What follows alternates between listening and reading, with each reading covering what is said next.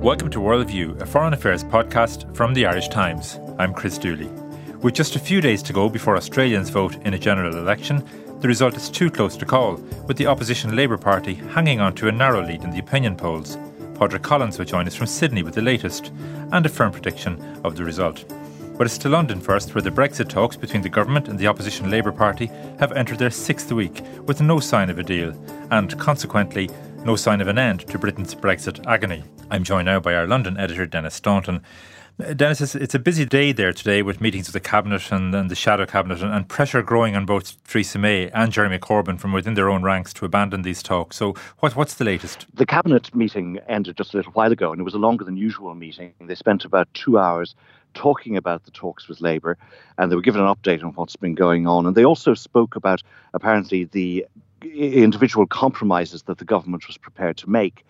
At the end of the meeting, they agreed that they would continue with these talks with Labour, but they also spoke about uh, what they might do if they couldn't find a common position. And some ministers spoke about this idea of what they call definitive votes, where they try to find a, a position that Parliament can unite around through a series of exhaustive votes. And the other thing that they agreed was that the withdrawal agreement bill, which is a piece of legislation that they need to pass to uh, leave the European Union, that that must be introduced in time for it to go through all its stages by the time that Parliament rises for the summer, which would usually be expected to be by the end of July. So uh, so there seems to be kind of some sense of urgency about bringing this bill forward. But on the other hand, they've always been rather reluctant to bring the bill forward until they knew that they had the numbers to uh, you know to pass it. So what's not clear is do these talks with Labour continue, and while they're carrying on, they try to bring this bill in, and do they fi- try to get Labour to agree somehow that uh, they will facilitate the introduction of the bill or do they try to go through the talks first, end them, and then carry on with this legislation? And just to maybe unpick some of those uh, points, Denis, in reverse, if you like, what's the significance of trying to bring the bill forward? Is this a, a, kind of a means whereby Theresa May might try to get her deal through without, which she can't do anyway, she can't go back with the same deal, but she, she brings it forward in a different form? Is that the idea? Well, she, she's required under the uh, the withdrawal Act, which was passed already. She's required to have what they call a meaningful vote. So Parliament, the House of Commons, has an up and down vote. Do you approve of the withdrawal agreement or not? Now she's tried to have that three times, and it's rejected. It's been rejected three times. Most recently on, uh, you know, in in March at the end of March. But they, uh, so what they what they want to do now is to bring this other piece of legislation, which would be necessary anyway. The initial idea had been you get the meaningful vote through, and then you bring through this withdrawal agreement bill. But what they think now is that if you can get a majority for the withdrawal agreement bill, what you can then do is either use that majority to pass the meaningful vote, or else you amend the withdrawal agreement bill to say that this the passage of this bill constitutes the passage of the meaningful vote. So you can use one piece of legislation to fix another piece, piece of legislation. So that that's what they would do. So one way or another, she needs to get some kind of a majority uh, behind the deal. And uh, until uh, recently, what she had been trying to do is, you know, has been to try to get a majority based on conservative and DUP votes. And what uh, the process that started a few weeks ago with Labour was really an admission that she couldn't do that. And so they were going to try to see if they could find a cross party compromise. But it's been quite difficult because Labour has been making a number of demands. One is that there should be, uh, a, you know, should be a permanent customs union with the European Union after Brexit, and that's a very difficult compromise for many Conservatives to make because they really feel that the point of leaving the European Union, part of it is to have an independent trade policy, and they fear that if they're in a customs union, that they won't be able to do so. And then the second thing, which Labour is under increasing pressure from its own ranks to demand, is a referendum on any deal that is approved. So even if Parliament approves some kind of Brexit deal, uh, a lot of Labour MPs are insisting that that should go to a second referendum, and that again is something that's quite difficult for the Conservatives to agree to. So, uh, so, so they, you know, the, the, two sides have been kind of, uh, you know, after each meeting, they've been saying, well, these are serious talks, but then the Labour tends to say something kind of disobliging about the fact that uh, really uh, we're not going to get anywhere until the government moves off off its red lines. And then sometimes privately, the government say, well, you know, Labour isn't really uh, willing to move either.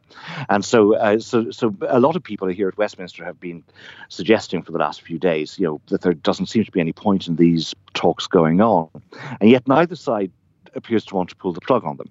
And it may be that what you find over the next few days is that while they don't actually reach a common position, that they do find some way, some procedural way that they say, keep talking, and while they talk, that Labour will allow this uh, withdrawal agreement bill to be introduced.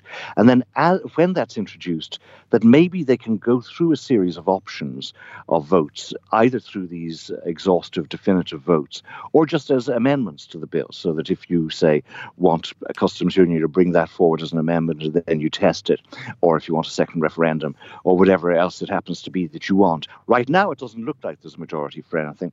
But then, uh, you know, the other thing, of course, which does change change the mood somewhat is these impending European Parliament elections, which don't look terribly good for either party. Just on those, the, the definitive votes, so called. I mean, we've had the indicative votes, and as we know, the the Parliament failed to secure a majority um, on any of the particular options put before them. So, changing the name from indicative to de- definitive doesn't seem like a great strategy, does it? Uh, no, I think it's going to be a different process. I think what they're talking about is that it would be an exhaustive process. So it would, you know, one of the methods they're talking about is using a, the single transferable vote, like we use in Irish elections, so that you know that they would order their preferences uh, one, two, three, four, five, whatever it is, and then uh, you know you have transfers, and you end up with something winning the majority, which a majority of uh, people have actually voted against, perhaps, or didn't put us their number one. Trouble is that if you can produce a winner through this system, but you still have to get a majority to agree to it. And it's not clear. So, for example, if, say, uh, something like a customs union, uh, customs union membership were to emerge as the winner, it's first of all not clear that uh, many Conservatives are going to vote for it, but also a lot of those Labour MPs who insist that they want a second referendum no matter what. Many of those are not going to vote for something like a customs union either, unless it has a second referendum, uh, just because it happens to be the thing that emerged as the winner out of this process. So, uh, so I think it's you know the idea is probably that it somehow concentrates minds, that it does give people who want an excuse to move off their uh, you know, their, fixed position that they might be able to do so. And also that just that it's you know in a sense the government has to try to do something. She really has to just give this thing one more try to see if she can get the uh, withdrawal agreement passed. Now while all of these discussions are going on um, about about the talks and about for future options and so on Ollie Robbins Mrs May's Brexit negotiator has gone back to Brussels today for talks. What on earth is there to talk to Brussels about well, they're both both sides actually are being rather coy about this. Uh, in Brussels, they're saying they're still on their Brexit break, as they call it, and that. Uh, and I was speaking to some people in Brussels uh, yesterday who were playing down the significance of this visit, and likewise here they say, oh, it's just part of his regular engagement to keep in touch. What we think he's probably talking about is that he's going to ask uh, you know, about possible changes to the the political declaration. The Brexit deal is in two parts. There's the legally binding withdrawal agreement, and then the non-binding joint political declaration, which really sets out the kind of future relationship the two sides are aiming for. The European Union has said they're quite happy to make changes to the political declaration, although the withdrawal agreement can't be reopened. And what Ollie Robbins may be talking about is the kind of changes that uh, some of the options under discussion with the Labour Party might require. And one of the things that, for example, Labour is looking for is what they call entrenchment, that any, any deal that's done between uh, the government and the Labour Party about uh, various commitments that, that, would be uh, about the future relationship with the EU, that somehow these could be entrenched in the political declaration in such a way that a new Conservative Prime Minister, like, say, Boris Johnson, would not be able to just tear it up and uh, change direction. So they want to make sure that whatever agreement they make doesn't just die with Mrs. May's premiership. And so I think one of the things that Ollie Robbins will be talking about is just what you might, how you might be able to put that sort of thing into the political declaration. What are the options and what's acceptable and what's not going to be a runner? Okay, so he may be able to come back from Brussels with something that would facilitate progress in, in the talks. In other words, um, and Yeah, just to move on, Denis, from that as well. You mentioned there the, the, the background to all of this. These European elections are taking place that nobody, well, certainly Theresa May didn't want to to have or to be involved in. Um, how, how much panic is the performance of Nigel Farage and the Brexit Party um, in opinion polls? How much panic is that sowing in Conservative and Labour ranks? It's, sowing huge uh, panic in Conservative ranks, much more so in Conservative ranks than in Labour ranks. Uh, the, one of the recent opinion polls put the uh, Brexit Party, Nigel Farage's Brexit Party, on 34%, with the Conservatives on 11%. And the same poll put the Labour Party on 21%. So the Farage Brexit Party would uh, you know, have more support than the two main parties put together. Now, what seems to be happening is that the uh, the Brexit vote, two thirds of the people who voted for Brexit in uh, 2016 are now backing the Brexit Party, and huge numbers of Conservatives have decided that they are at least going to lend Nigel Farage their vote because it's really an expression of frustration about the fact that Brexit, which was due to happen on the 29th of March, has not happened yet. And I was I was at a Brexit Party rally in Durham at the weekend, and it was very striking uh, that most of the people there were old. They were actually very old, and uh, I was comfortably within the youngest 25% of them. So it was a, a, an uplifting feeling in that hmm. respect. But it was, but they were really, really, uh, you know, it was the most striking thing about them. So how many walking sticks, how many hearing aids, all the rest of it, and they were almost overwhelmingly conservative voters. And although a lot of the rhetoric is of anger and betrayal, and they enjoyed watching Anne Widdecombe and uh, and Nigel Farage talking about that, what you really felt when you were talking to them was just that they were frustrated that Brexit hadn't happened. But if Brexit were to happen and the Conservatives had a new leader, like, say, Boris Johnson, they'd immediately be back to the Conservative Party. But for the moment, what's happening is that the Conservatives are bleeding support to the Brexit Party. On the Labour side, the opposite is happening, that what seems to be eating into their vote are the pro Remain parties. Because of the fact that Labour has had this ambiguous uh, policy about Brexit and hasn't actually come out and uh, fully endorsed the idea of a second referendum. Uh, what you've seen is that a lot of Labour votes seem to be going to the Liberal Democrats who have kind of risen from the dead after uh, some years in the doldrums following their uh, coalition with the Conservatives. So they're now back up and running and doing well, as are the Greens. The new party, Change UK, hasn't really made much of an impression at all. But still, the combination of the Liberal Democrats and the Greens is enough to depress the Labour vote. Labour is losing some votes to the Brexit Party, but not nearly as much as they are to the Remain party. So, so in a way, the uh, the the two main parties are being uh, are, are, being uh, they're suffering because their votes are going to people on a more polar side, you know, on the two poles of the debate on Brexit. And is there any indication, Denis, that, the, that Jeremy Corbyn is now prepared to change tack and that beginning to recognise that maybe this idea of trying to ride two horses is not working? It seems to he seems to be quite reluctant to do so. I mean, there's certainly there's you know within his party a number of uh, a, number of senior figures. Keir Starmer, the shadow Brexit secretary, he said that no uh, bill or you know no deal, no Brexit deal was likely to pass the Commons unless it had a confirmatory referendum attached to it. And uh, and he said that you know 150 Labour MPs just wouldn't vote for anything that didn't have a referendum. And the deputy leader of the party, Tom Watson, said something similar. So you have increasing unrest within the party. Jeremy Corbyn and his inner circle are still reluctant to come down too firmly on one side or another because they do believe, apart from anything they might personally believe about Brexit, they do believe that they can't afford to lose seats in those heavily leave voting traditional industrial heartlands in the north and in the Midwest, and that uh, they not only uh, need to hold those seats, but they actually need to pick up some seats in that uh, in those parts of the country if they're to win a majority in the next general election. So he's, I think, still hoping. He's reluctant to come down firmly in favour of a second referendum, but the time may be running out for him to to make up his mind. And finally, Denis, uh, Theresa May has an appointment on Thursday with the executive of the 1922 Committee of Back backbench MPs. Um, is this the day when she will finally be forced to name the date for her departure? What she has promised already is that she will leave uh, as soon as her Brexit deal is through. And uh, then she'll hand over to somebody else for the next phase of the negotiations. The problem is that the implication there is that if they don't pass her Brexit deal, she might never leave. And so, what the uh, the executive of the 1922 committee want her to tell them on Thursday is when is she going to leave, whether the deal is passed one way or another. I find it hard to see how she can think about going on much beyond the end of June, because if the deal is going to go through, we'll know by then it is probably, and if it's not, then uh, we'll probably also know that. So, so one way or another, I think she's going to have to give some kind of firmer uh, timetable, but she does seem to be very reluctant to name an actual date, uh, probably for some understandable reasons. That the moment she does, she's even more dead in the water than she was before. Denis, thank you. You're listening to the Irish Times. That was Denis Staunton, our London editor.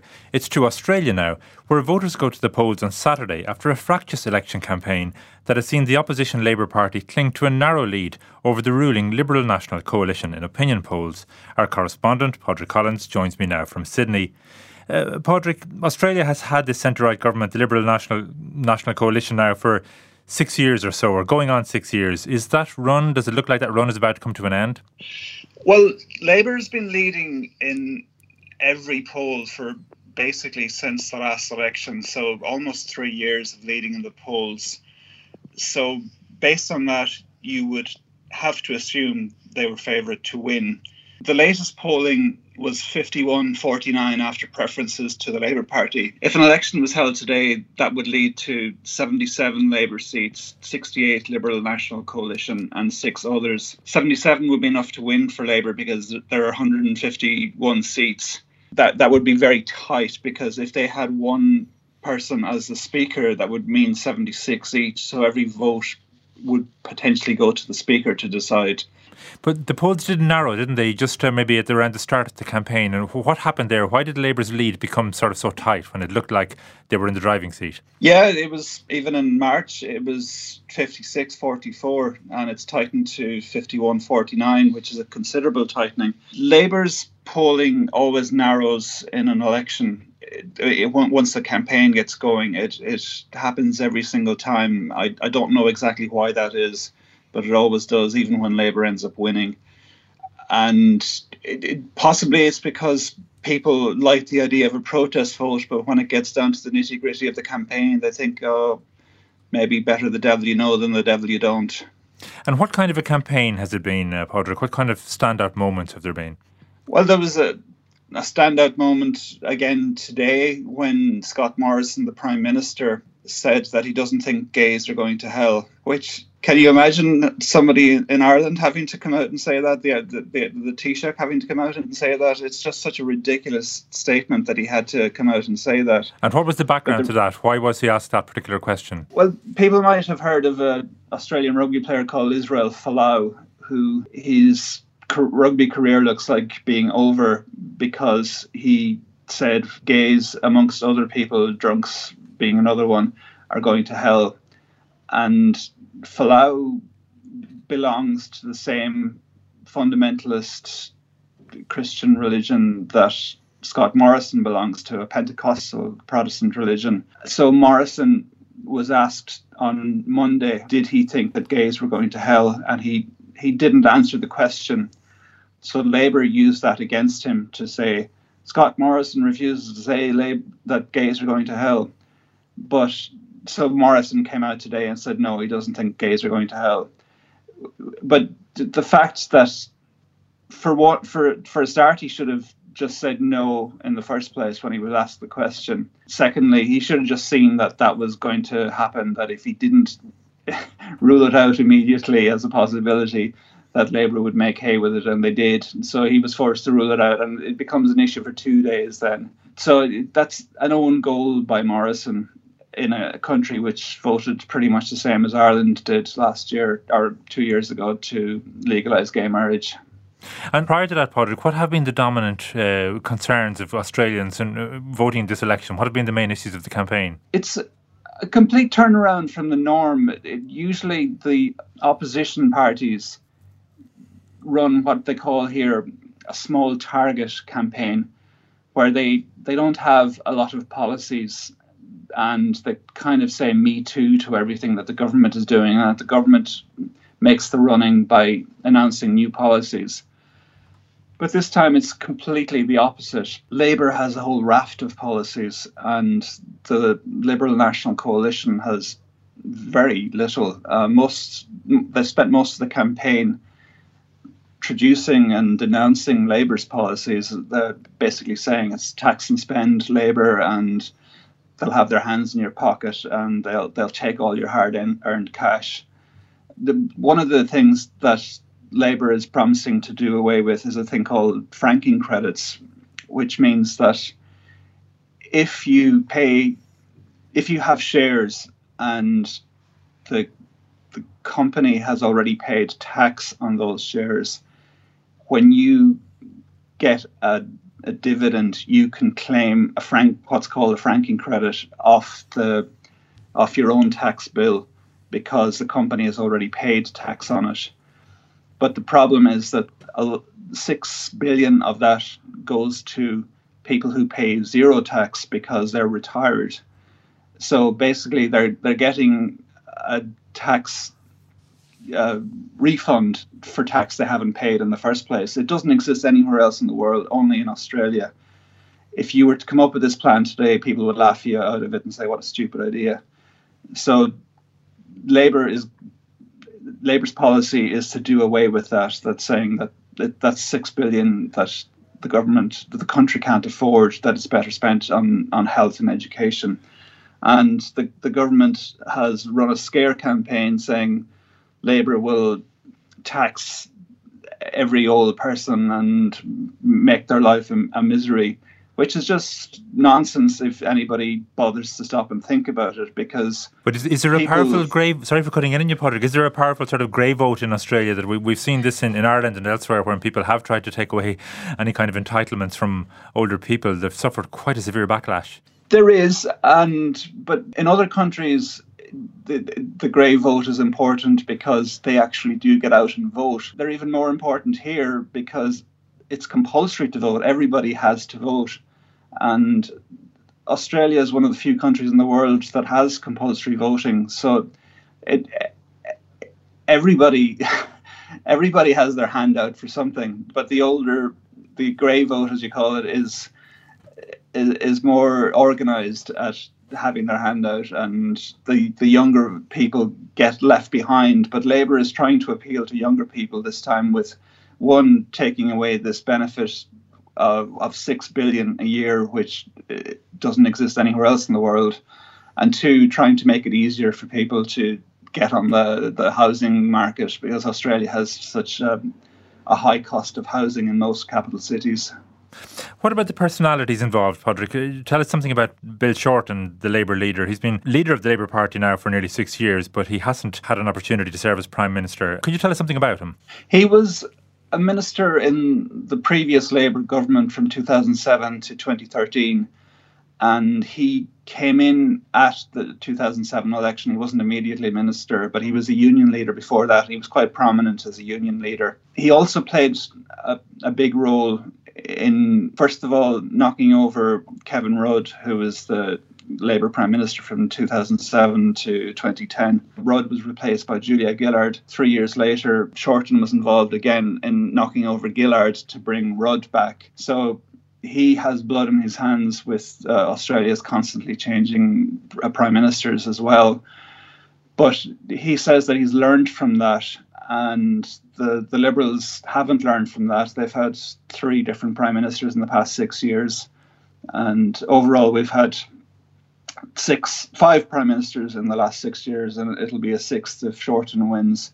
I think the fact that he wasn't involved in both the knocking off of Rudd first and then Gillard, that's one of the reasons that he isn't very popular. People are aware that he, he was involved in those shenanigans and he's quite robotic in how he speaks and he's improved a lot over the years, he's obviously had. I mean, he he admits it himself. He's had some training from some coaching as to how to better engage with the public. You, you alluded there, Padraig, to the, the Game of Thrones, if you like, that has played out in the Liberal National Coalition. We've had three prime ministers since that party took power. Scott Morrison, who you mentioned earlier, has been in the job only since last August. Um, how is he? How is he perceived to have performed in that job? I I don't see that he has done a whole lot since then. He he, he tries to a, a, a, phrase that he uses a lot is that Australia will meet its Paris commitments on climate change in a canter, which is, is simply not true. That the, the government is doing little to nothing on climate change, and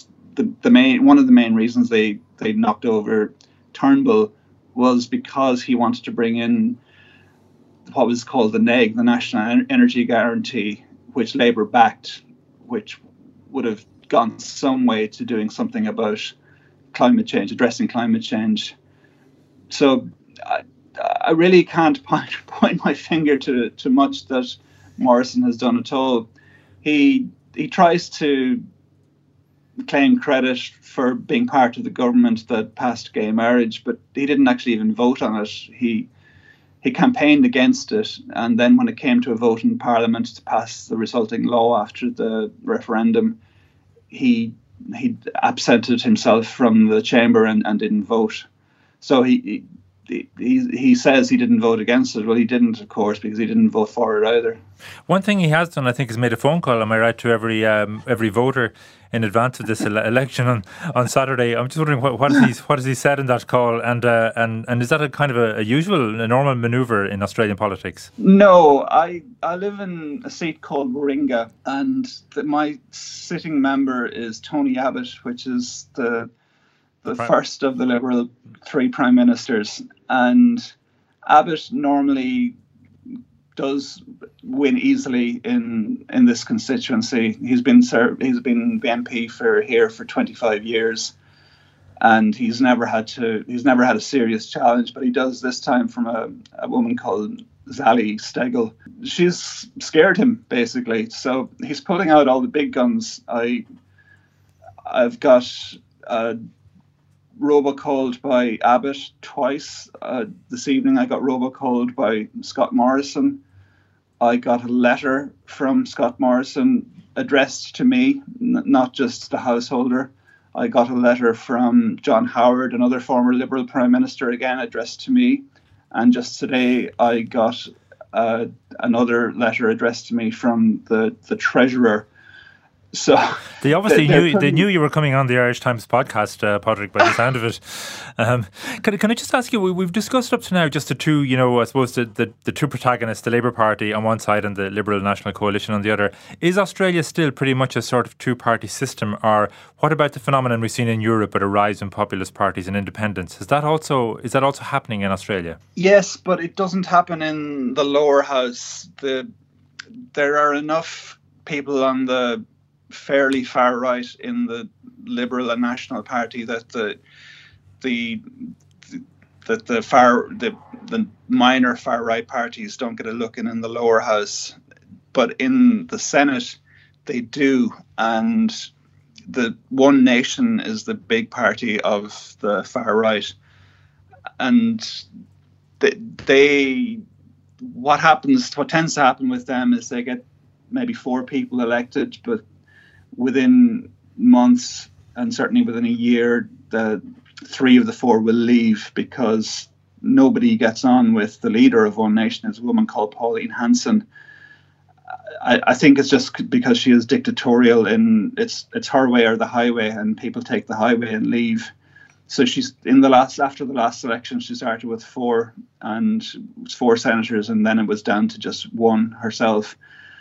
But her profile has hasn't been as strong this time because there is a, a guy called Clive Palmer who's a, a businessman and self-declared billionaire.